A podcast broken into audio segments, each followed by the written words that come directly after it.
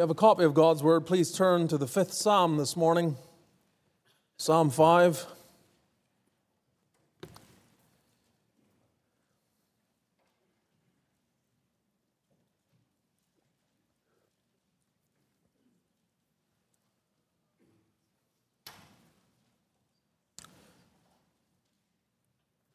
I wasn't encouraged to make this plug, but just to uh, encourage you as it comes to your mind to pray for uh, the students at the university. This is Bible Conference Week, and uh, I just always think maybe it's being from the, the UK.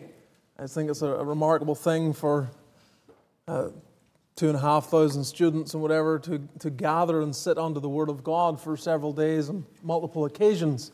That's a rare thing. It doesn't happen in very many places. So I'll be praying for the Word. I want to also say to those who may be free uh, for part of the, the endeavor to pray through 24 hours from 7 p.m. on Thursday uh, through to 7 p.m. on Friday.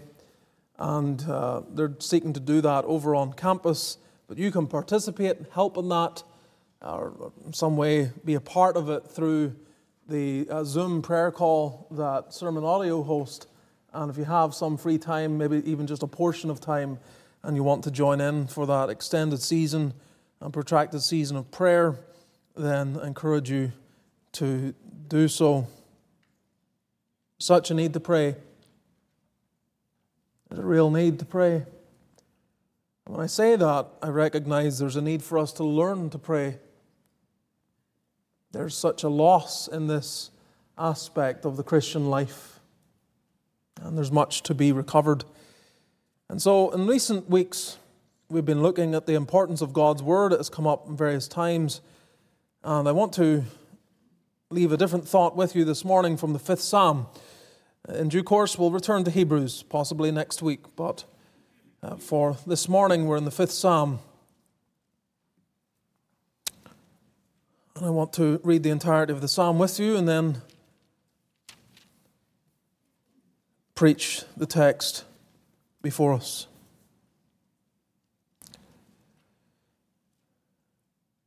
Give ear to my words, O Lord.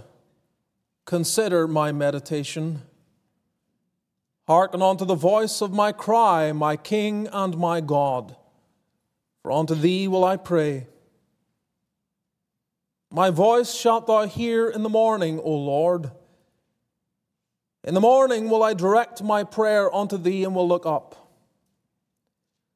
But thou art not a God that hath pleasure in wickedness, neither shall evil dwell with thee. The foolish shall not stand in thy sight. Thou hatest all workers of iniquity. Thou shalt destroy them that speak leasing. The Lord will abhor the bloody and deceitful man. But as for me, I will come into thy house in the multitude of thy mercy, and in thy fear will I worship toward thy holy temple. Lead me, O Lord, in thy righteousness because of mine enemies. Make thy way straight before my face. For there is no faithfulness in their mouth. Their inward part is very wickedness. Their throat is an open sepulchre. They flatter with their tongue. Destroy thou them, O God. Let them fall by their own counsels. Cast them out in the multitude of their transgressions, for they have rebelled against thee. But let all those that put their trust in thee rejoice. Let them ever shout for joy, because thou defendest them. Let them also that love thy name be joyful in thee. For thou, Lord, wilt bless the righteous. With favor wilt thou compass him as with a shield. Amen. This is the very word of God. God Himself has uttered this and given it to us, beloved. May you receive it and believe it as the very living word of God. And God's people said, Amen. Let's pray. Lord, we thank Thee for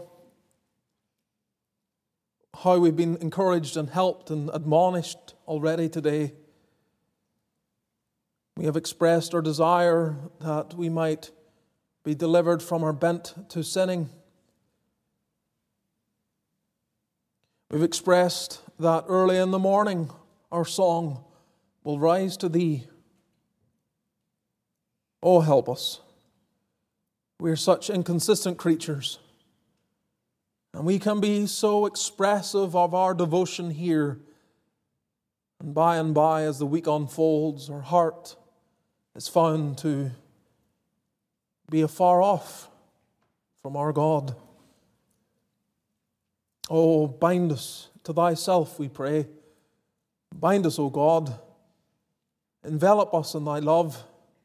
Constrain us to be in communion with thee. Grant that every child of God may grow, truly grow, in the place of prayer. God, help us. What are we if we do not seek thy face? Are we not lost? Are we not just a shadow of what we should be? At very best, come. Come to us now. Use thy word. We pray in Jesus' name. Amen. We are told right at the beginning of the public ministry of the Lord Jesus Christ in Mark 1 35, in the morning, rising up a great while before day, he went out and departed into a solitary place, and there prayed. We often find our Lord Jesus going to the place of prayer, seeking solitude that he might be alone and call upon his Father. And I've noted many times here in this pulpit before you how this is one of the remarkable things leading up to the cross because Judas knew precisely where to find Christ at a particular time it would seem because there was this habit while being in that vicinity of going at a certain time to pray in the Garden of Gethsemane. I think it's safe to suggest that prayer, from a practical standpoint, is one of the most Christ like things we can do. We wish to be Christ like. There are few things more practical that exhibit Christ likeness than prayer. Uh, thought of from a spiritual standpoint, what else develops us to be like Christ more than prayer? Oh, certainly the word is, is key in that, but many, many of the religious in the life of our Lord Jesus, they both prayed and they knew the word, so there has to be more to it than this. There has to be a coming together of the truth in genuine communion and fellowship with God and by that we are transformed and changed from glory into glory as by the Spirit of God. It is impossible to be like Jesus without prayer. And I think it impossible to maintain a credible Christian profession without prayer. And as we come to this psalm, this is the focus. Thinking of the subject of prayer. I preached a number of the Psalms, and in doing so, I always try to see how we can frame it from the perspective of our Savior. In what way does it exhibit Him? Sometimes in the majesty of His, his exalted position as the Messiah, we see it evidently expressed. Other times we see Him in His own experience of life, and other times with Him entering into the the mediation, the mediatorial work for sinners, sympathizing with them and communicating to them the grounds of forgiveness.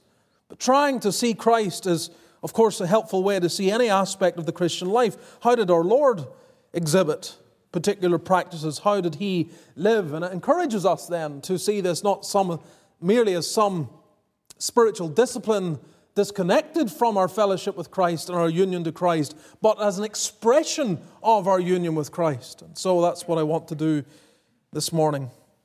I've titled the message, Beginning Each Day like Jesus. Beginning each day like Jesus. And I've divided the psalm up into five parts, and these are the headings. Jesus began his day in prayer.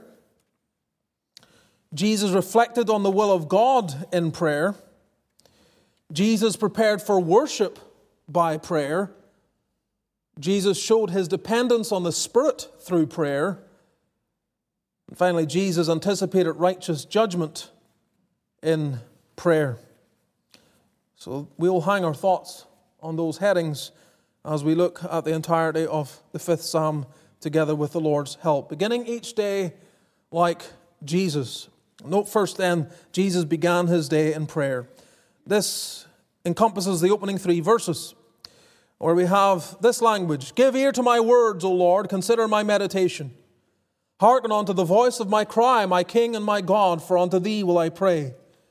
My voice shalt thou hear in the morning, O Lord. In the morning will I direct my prayer unto thee and will look up.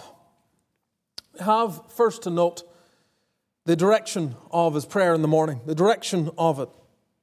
How is it directed? Verse 2 Hearken unto the voice of my cry, my King and my God. Our Lord Jesus did not seek in the mornings when he arose a great while before day and brought himself to a solitary place where he could gather or gather himself or prepare himself for what lay ahead in that day. He didn't do so simply to find him, you wouldn't find him simply in a, in a posture of meditation, some kind of frame where he's looking towards the, the rising of the sun and trying to just bring peace into his being. He had clear direction. The burdens upon his heart, the needs of the day, the challenges of his ministry were brought and directed to the God of heaven.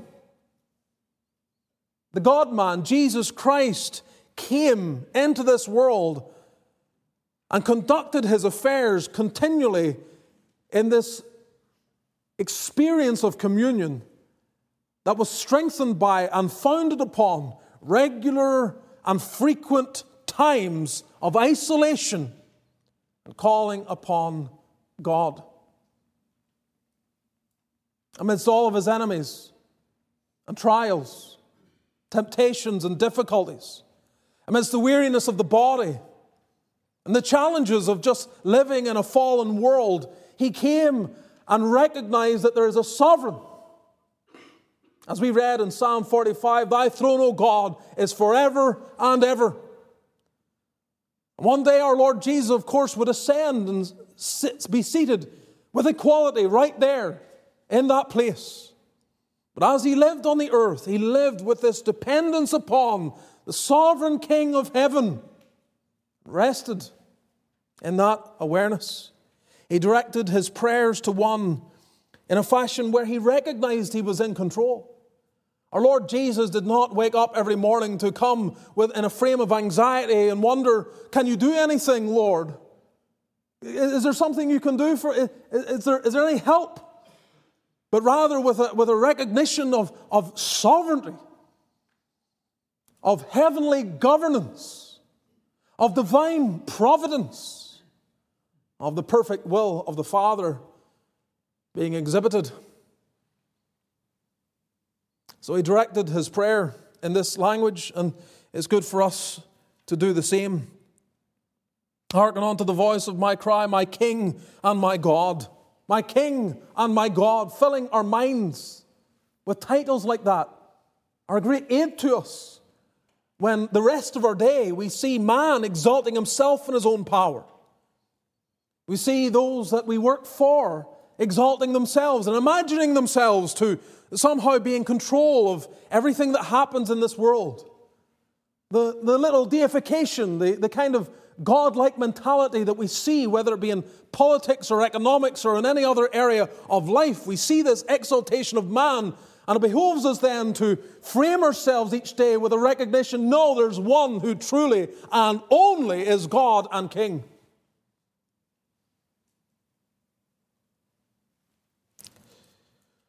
Also, the manner of it. It's the manner of his prayer. Well, first of all, it is spoken. Verse 1 Give ear to my words. Give ear to my words. Again, this isn't some Eastern mystical practice where we just kind of try to empty our thoughts.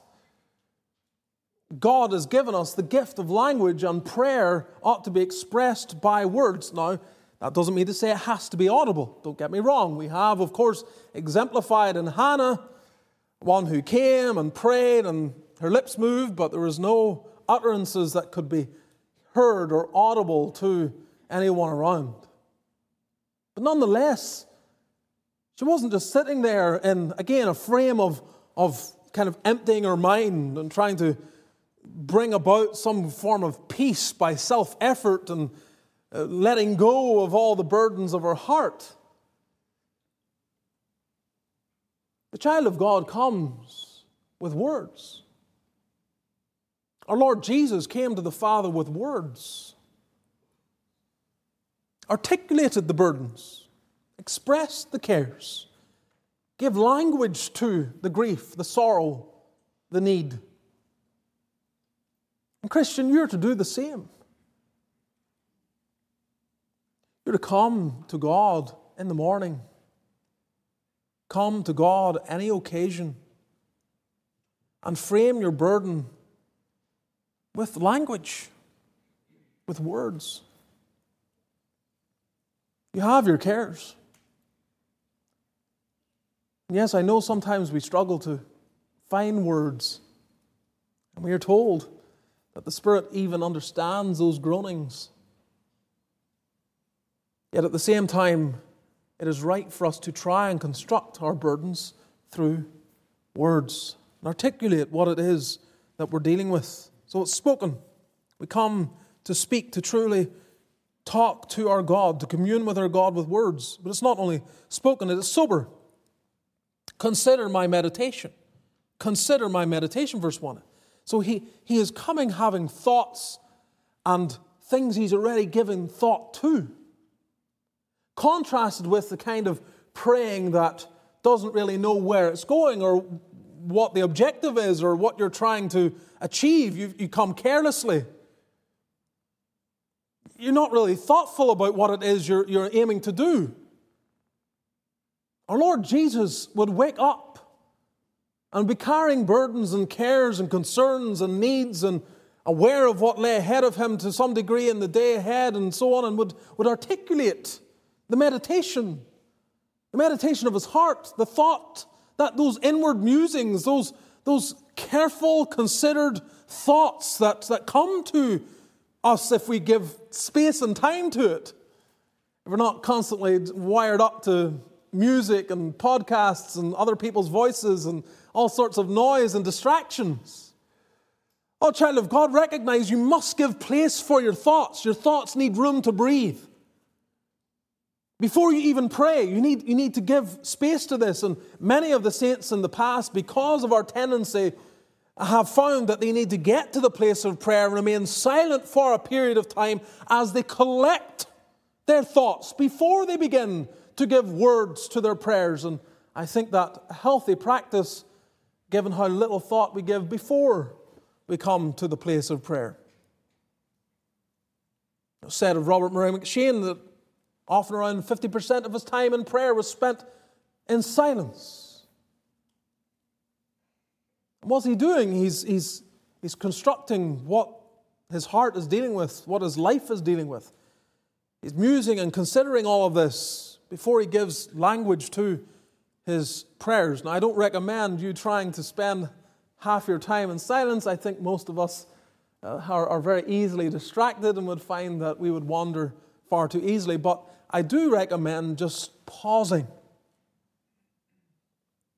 before you begin to just recite words that are familiar and language that you've imbibed over years of the practice of prayer thinking carefully.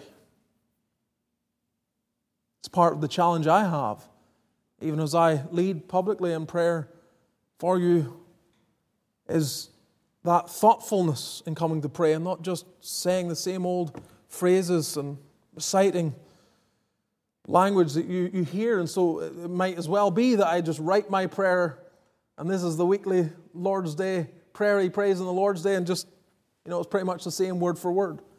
Be a little more thoughtful. This is sober. This is recognizing even the discipline of prayer, the exercise of prayer, is something we come to soberly, we come to thoughtfully.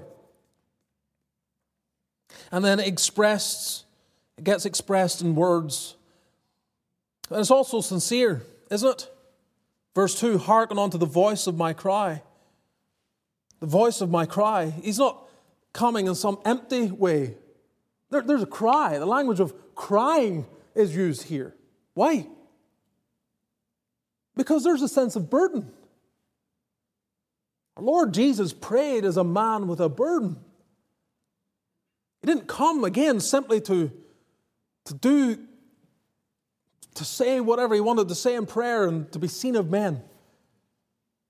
But it was the expression of a burden.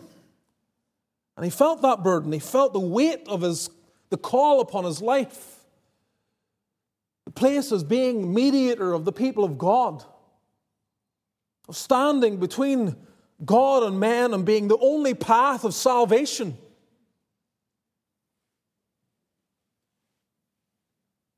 Hearken unto the voice of my cry. Well, there's a need for increased sincerity in our praying, is there not? That when God hears us, He, he hears this kind of desperation. Now, we can't. We can't manufacture desperation. We can't just act like we're desperate. This, of course, is why the Lord brings hardship into our life, difficulty into the life. Because the pressure of the difficulty begins to, in the people of God, it's responded to with a sense of desperation. I mean, you've been there. I'm not telling you anything you don't know.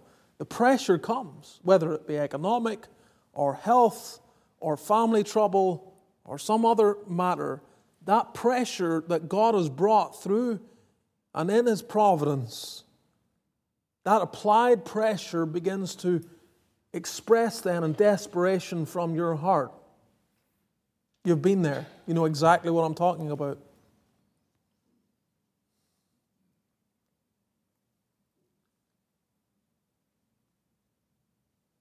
Like God needs to get our attention. That living in a world that has fallen is, is always a desperate time. We read in the, in the reading of the law today about those who are insensible to judgment. That's what the catechism is addressing this kind of insense, this numbness to what God is bringing into the life, and it, it is meant to drive us to Him so that we more fulfill the first commandment. And instead, with His providence bringing this hardship that's meant to move us into desperate communion and intimate fellowship with our God, instead of it doing that, we become, we're insensible to it. We, we, we reframe what God is doing in our lives. That we might release ourselves from the very purpose for which God has brought it into our life. He has brought it into our life to drive us to Himself, and we instead frame it differently. Again, to ease the pressure. And we're not helping ourselves. God is bringing us into a classroom, a refresher course, a reminder of why we're here. We're not here to eat, drink, and be merry. We're children of God, in fellowship with God. We're meant to live for His glory. Our mind, our vision filled with and conscious of the fact that we are to live for Him. Instead, these things come, meant to drive us into deeper fellowship, and, and we, we reframe it. And that's not what we're meant to do. Our Lord Jesus, He responded to the times that were desperate. One of the occasions when He isolates Himself is in the preparation for choosing the apostles. And he felt that. He felt the challenge of that. Now we can begin to surmise as to what particular aspects of the choosing of the apostles he felt. Was it just lifting them up that they might be prepared? Was it just praying for them generally? Was it the thought that I'm going to have to, to bring in and fulfillment of Scripture and fulfillment of the will of the Father? I'm going to have to choose one who has a devil. That Judas has to be found in that mix. And he felt the burden of that. the voice of my cry. Child of God, the Lord wants to hear it. He wants to hear it. He wants to hear it. Those desperate times, those difficult occasions, those seasons of hardship, He is, He is, it's not just chance. It is your Father in heaven who loves you, who's orchestrating something that will drive you to Himself. He wants to hear your cry. And the priority of it, the priority, we've seen the direction of our Saviour's prayer, the manner of it, the priority of it. What does it say? Verse 3 My voice shalt thou hear in the morning, O Lord, in the morning will I direct my prayer unto thee and will look up. Now, here's where we see some practical aspects that convict us. There's a priority in prayer. We live in a world with competing priorities. Competing priorities. Every one of us. The children here, they have competing priorities. There's, there are books that need to be read, homework that needs to be done, all sorts of things that you desire to do. And at every stage of life, we have priorities, and they're always competing. Competing. Our Lord Jesus was no different. He wasn't a man at ease and idle. He had huge competing priorities, and yet this was his practice. We already read it, the opening of his ministry, designed to set the tone of what we could hazard was his practice through his life. It's expressed here in this psalm. In the morning, my voice shalt thou hear in the morning. We sang that hymn in part for that reason. Early in the morning, my song shall rise to thee. Not allowing the competing forces to drown out the obligation and the privilege of seeking God. My voice shalt thou hear in the morning. Oh, how crucial this is. How crucial. You don't know. You don't know what day is going to open up to you another challenge you never prepared yourself for. Loss of a job, expressions of disobedience in your children, news of sickness, other hardships you, you are not given any forewarning concerning. And these things can derail our Christian life. They can rock us, they can, they can really shatter our confidence. And part of the necessity of, of making time to call upon God in the morning is to shore ourselves, to, to, to have that divine help, as we'll see later, the importance of divine aid to preserve us from things that may come and completely derail your life. The priority then is in the morning, isn't it? Should it not have the same in our lives? And if I say nothing else, if I say nothing else, Christian, take that. Take that to heart. So Jesus began his day in prayer. Secondly, Jesus reflected on the will of God in prayer. He reflected on the will of God in prayer. From verse 4 through 6. For thou art not a God that hath pleasure in wickedness, neither shall evil dwell with thee. The foolish shall not stand in thy sight. Thou hatest all workers of iniquity. Thou shalt destroy them that speak leasing. The Lord will abhor the bloody and deceitful man. You see here an expansion on the language of the blessed man in the first psalm. The blessed man, what? Walketh not in the counsel of the ungodly, nor standeth in the way of sinners, nor sitteth in the seat of the scornful. And so you hear, you see here this, this this pondering, this dwelling that in place, in prayer rather, there is this reflection on what's the will of God. So I have a few questions here as I read these verses. First of all, what does God delight in? What does God delight in? Verse 4 Thou art not a God that hath pleasure in wickedness. So as he, as he comes in prayer and he reflects on God's will for the day, this is one of the thoughts. What, what does he delight in? Well, he, I know he doesn't have pleasure in wickedness. Now, it's in the negative, I get it. It's in the negative. But we need the negative as an instructive aspect to our learning as well, don't we? We need, we need the negative framing of, of things.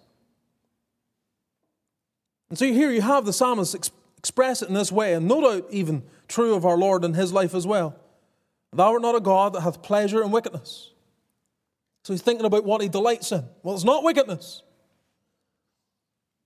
Not only ask the question, what does God delight in, but where does God dwell?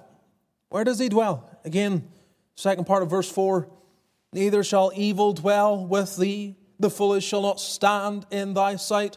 Thou hatest all workers of iniquity. So, where does he dwell? Well, it's not where evil is. And the foolish have no place in the presence of God. So, where you find the foolish and where you find evil, you will not find God, not in his favorable presence. And so, again, you're reflecting on this. Again, it's in the negative, but reflecting like, oh, I want God. I want his, Him to delight in me. I want to do what delights Him. I want to be where He is. I want to be where God dwells. Well, it's not with where there's evil, and it's not where the foolish stand. Again, Psalm 1, you hear it. The same ideas are being echoed through this language. So you have to think about that, young person, older person, all of us here. The expressions of evil that surround us. The evil that permeates our day, the evil that surrounds our culture and is found in expressions all over the place. If we are preparing ourselves aright each morning, then there's a, a recognition that evil doesn't dwell with God. But God's meant to dwell with me. I will be thy God, and ye shall be my people, and I will walk in you and dwell in you. So you see this, these competing ideas that if, if, I, if I'm truly a child of God and God's dwelling in me, and that's the way it's meant to be, then I, I can't be where evil is expressed, where evil is exalted, where evil is given a pass. Again, you can't hide yourself from all forms of evil. Don't take it to extremes. We're not calling for monasticism here. But it is that desire to try to sanctify what God will not sanctify, to make good what God says is bad.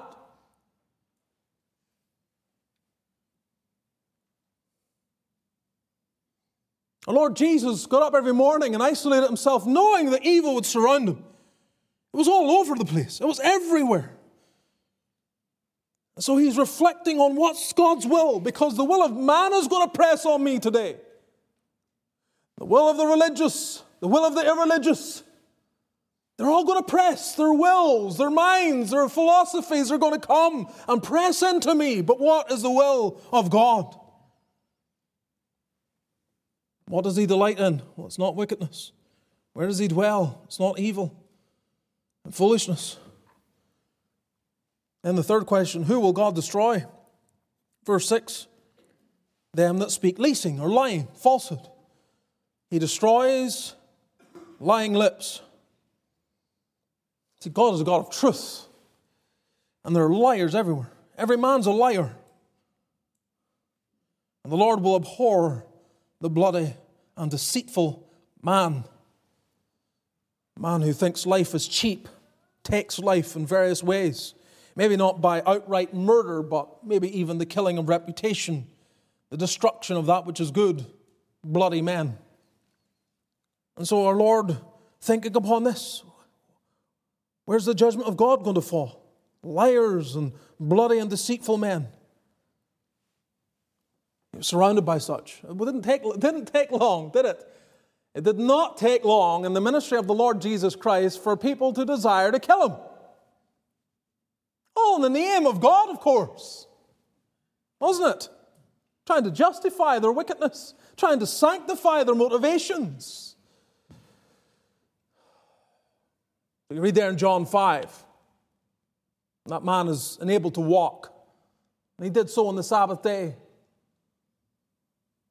And the response of our Lord Jesus Christ, they discern what he's saying. He makes himself equal with God. And they set about to kill him from that moment.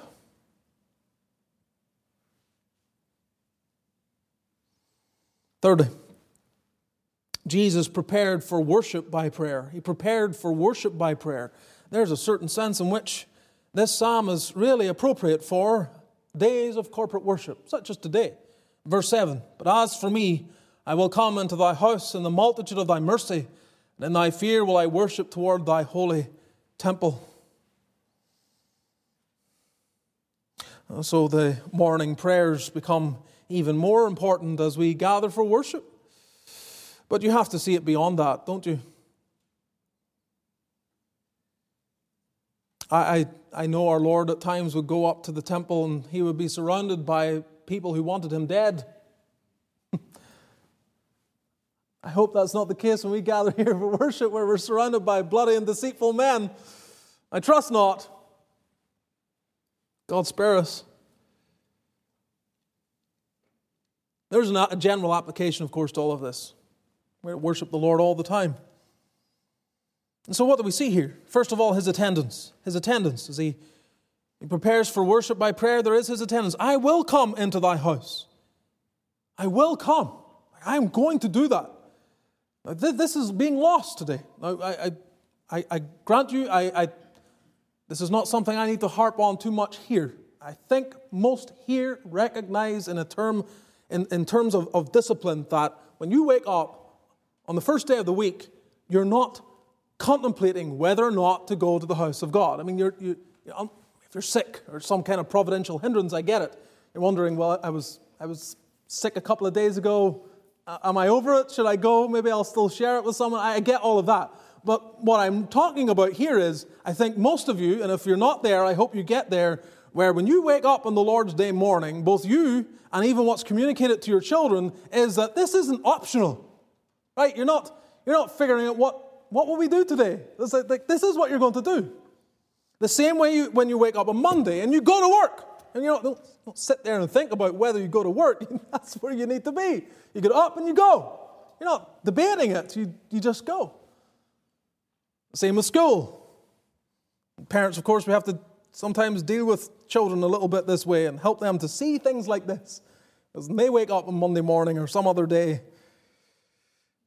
maybe you're doing a little work, you homeschool parents, you're doing a little work uh, at a time when others are, are maybe off school and they see the kids out there playing or doing something else and your kids are stuck inside and they're not wanting to be there. And you have to fight with them about what the right thing is to do. This is what we're going to do, it's not optional.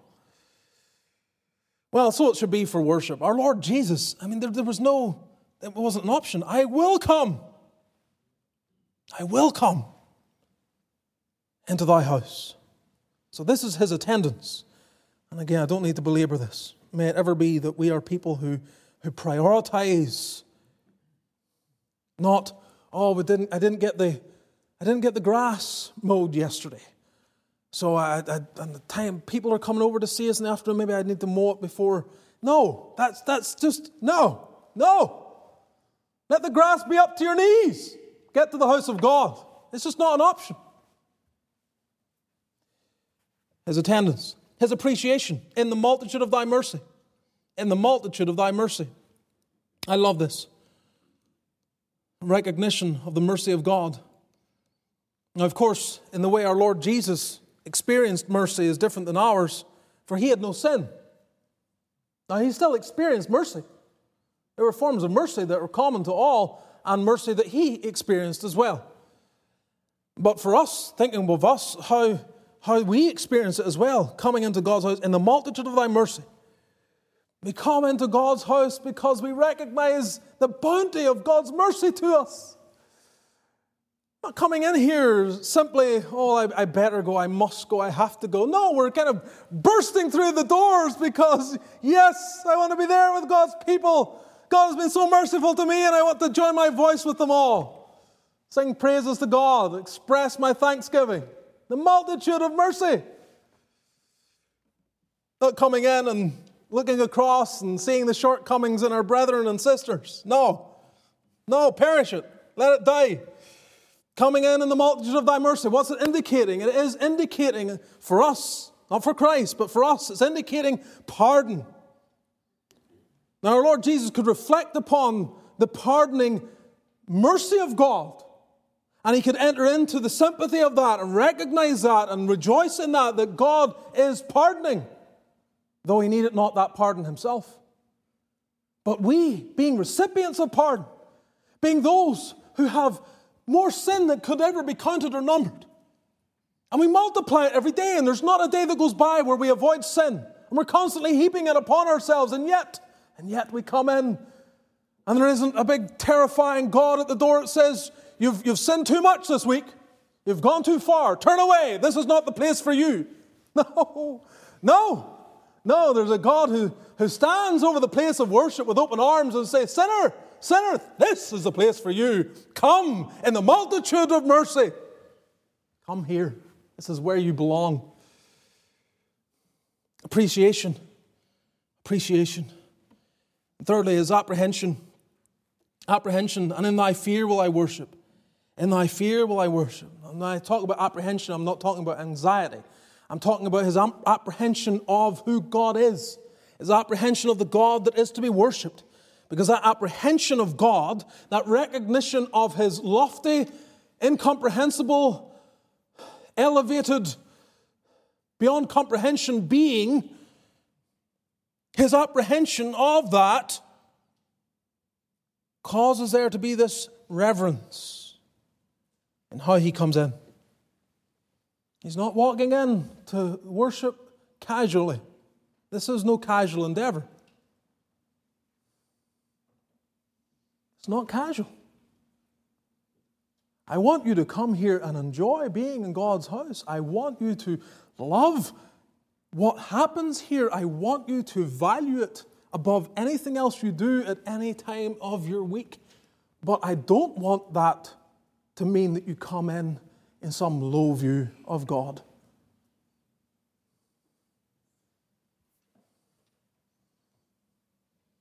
And it is to be grieved and to be a matter of repentance that the house of God has, in some cases and instances, turned into a kind of circus, a place of performance. In thy fear will I worship. In thy fear. Who is this God? Fourthly, Jesus showed his dependence on the Spirit through prayer his dependence on the Spirit through prayer. Verse 8 Lead me, O Lord, in thy righteousness because of mine enemies. Make thy way straight before my face. For there is no faithfulness in their mouth. Their inward part is very wickedness. Their throat is an open sepulchre. They flatter with their tongue. There's two things here. Just to note very quickly, much could be said about the Spirit leading Christ. And the Spirit led the Lord Jesus. And one of the instances many of you know, perhaps has already come into your mind, that as soon as he was baptized, as soon as he was set apart for public ministry, Luke records he was led of the Spirit into the wilderness to be tempted 40 days by the devil. But that wasn't a once for all event where Christ is led on that occasion and no other occasion. It's put there for us so we see how he, the manner of his ministry. That every day was one of the leading of the Spirit of God, the Spirit constantly leading him.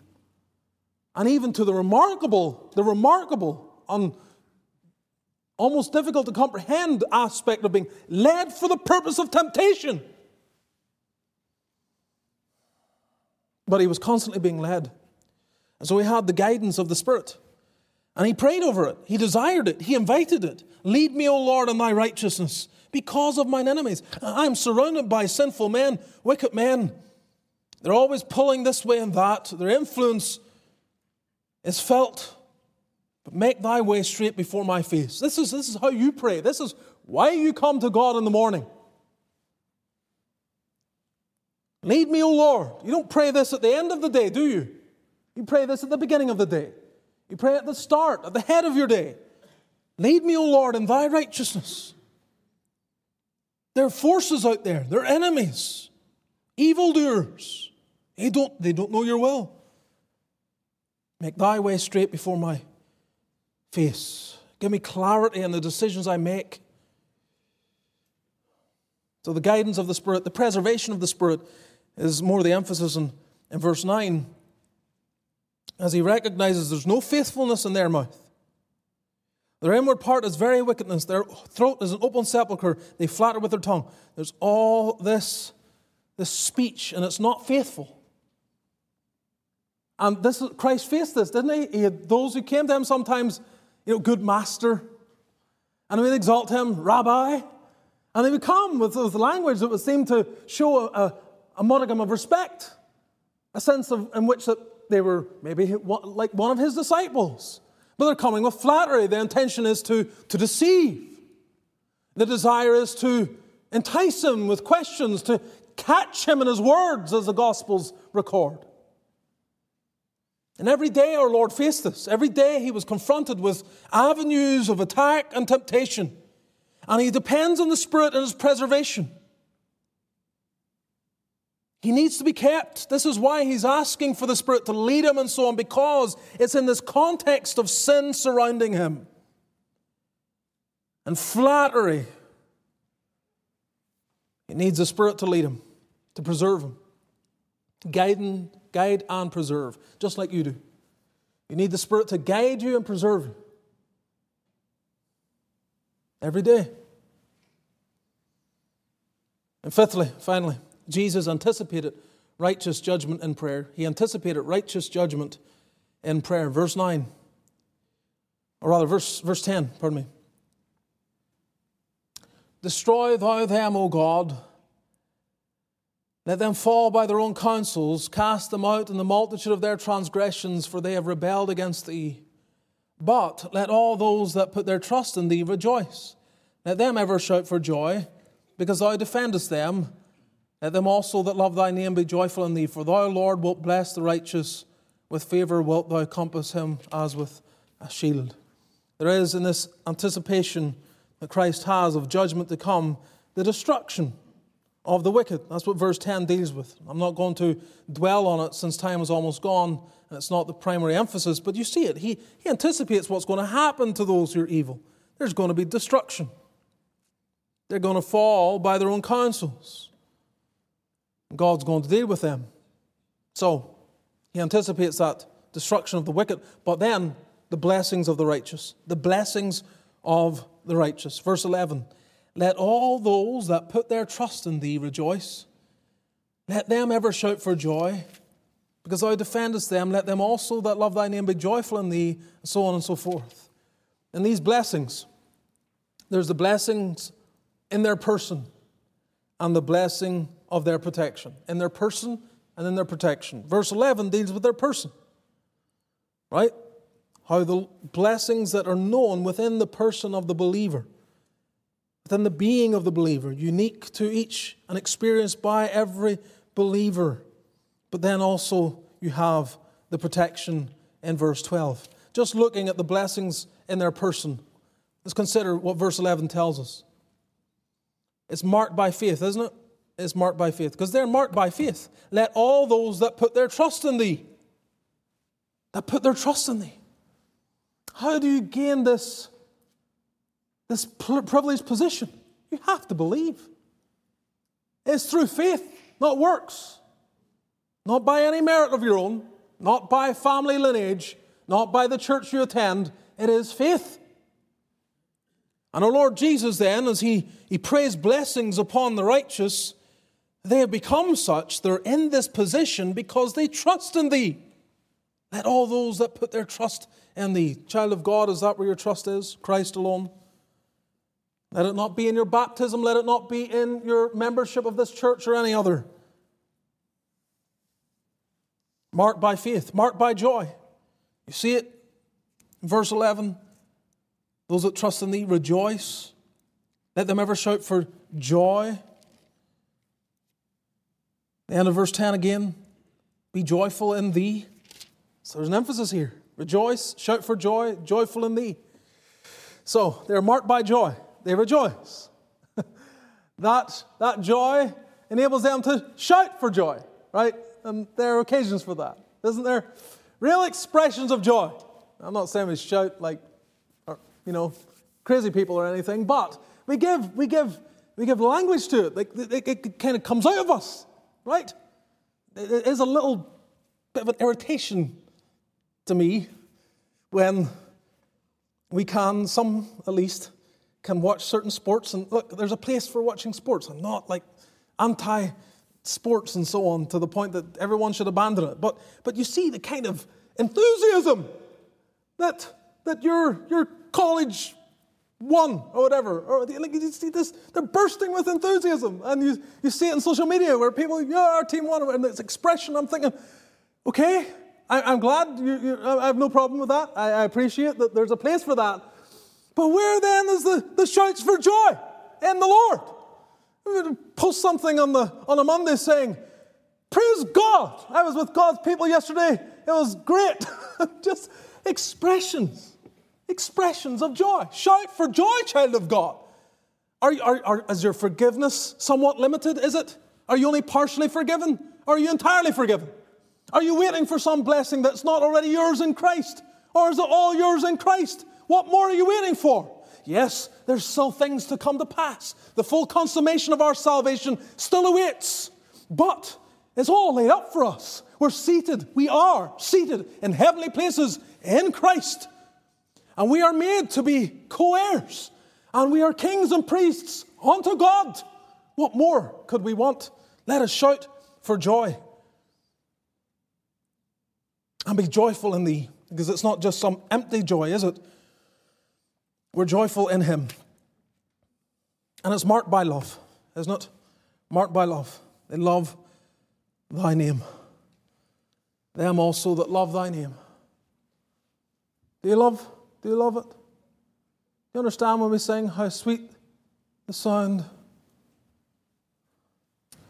of Jesus' name? How, how sweet that is in a believer's ear. There's a certain, because of what it communicates. Thou shalt call his name Jesus, for he shall save his people from their sins. I need to tie up. Time's gone. My, my focus, though I've taken the whole psalm here, I hope the context is helpful, but the focus is the importance then of morning prayer. Because all this pivots on that, doesn't it? All this pivots on that. You head out every day surrounded by wicked people and wicked influences.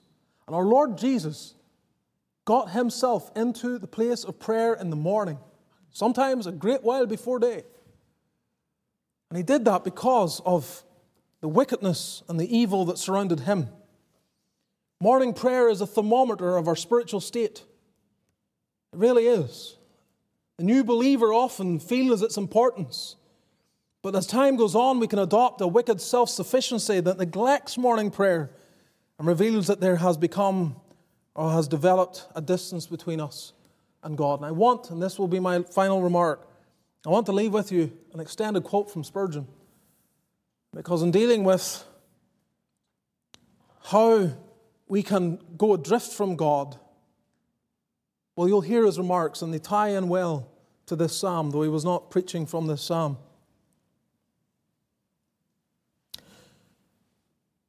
When you were first converted, you felt afraid to put one foot down before another for fear you should go astray.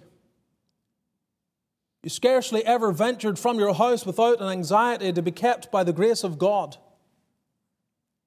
You used to pray in the morning with great ardor and earnestness that not a thought might be awry, nor one single word amiss. And when business was over at night, you felt uneasy lest anything, however trivial, you might have injured your profession and grieved the Spirit of God.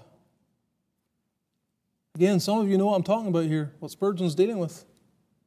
You know that spirit, that this, this frame. He goes on to say, Well, do I recollect when I was the subject of excessive tenderness. Some people call it morbid sensibility. How I shuddered and shivered at the very thought of sin, which then appeared exceeding sinful. I would to God I could always feel as I then did. Oh, believer, your newborn character was then white as a lily, and the smallest grain of dust would show upon it. Your life was bright and shining, and the least speck could be discovered, and you yourself were like the sensitive plant. The slightest touch of sin sent a thrill of horror through every fiber of your soul. But it is not so now, at least not to the same admirable degree. It may be you can hear talk to which formerly you would have closed your ears. You can tolerate sins which once you would have shunned as though they were deadly serpents. Your walk is somewhat careless now. Great sins you avoid right heedfully, but secret sin gives you little or no concern. The departure of that blessed sensibility of soul which marks the new birth is one very serious mark of declension. It may not seem a great evil to have less abhorrence of evil, but this truly is the egg from which the worst mischief may come. Hear me attentively, O my brother to whom this message is directed. As I rebuke you in the words of the Savior in Revelation, nevertheless, I have something against thee, because thou hast left thy first love.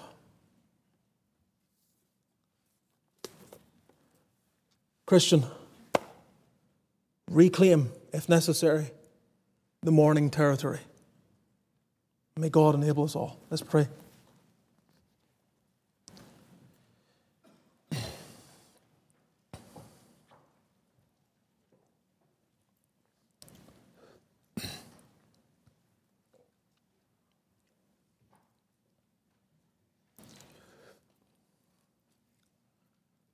I ask you not to make vows you cannot keep.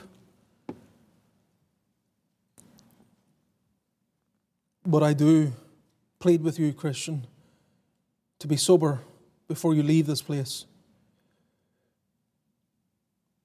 And humbly seek from God the strength to put first things first tomorrow.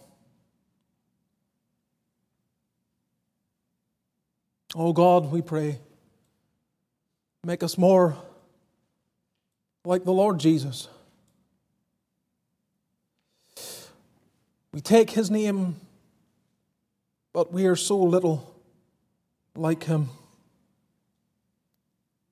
We aspire to please thee, yet we depart so frequently. Oh, grant us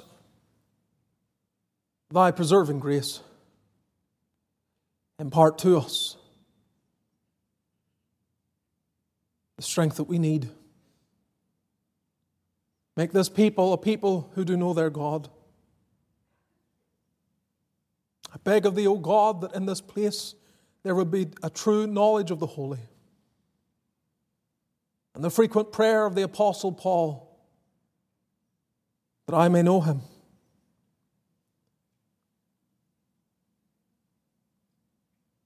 Do this work, O God. Extend thy mercy. May the grace of the Lord Jesus, the love of God the Father, and the fellowship of the Spirit be with every child of God now and evermore. Amen.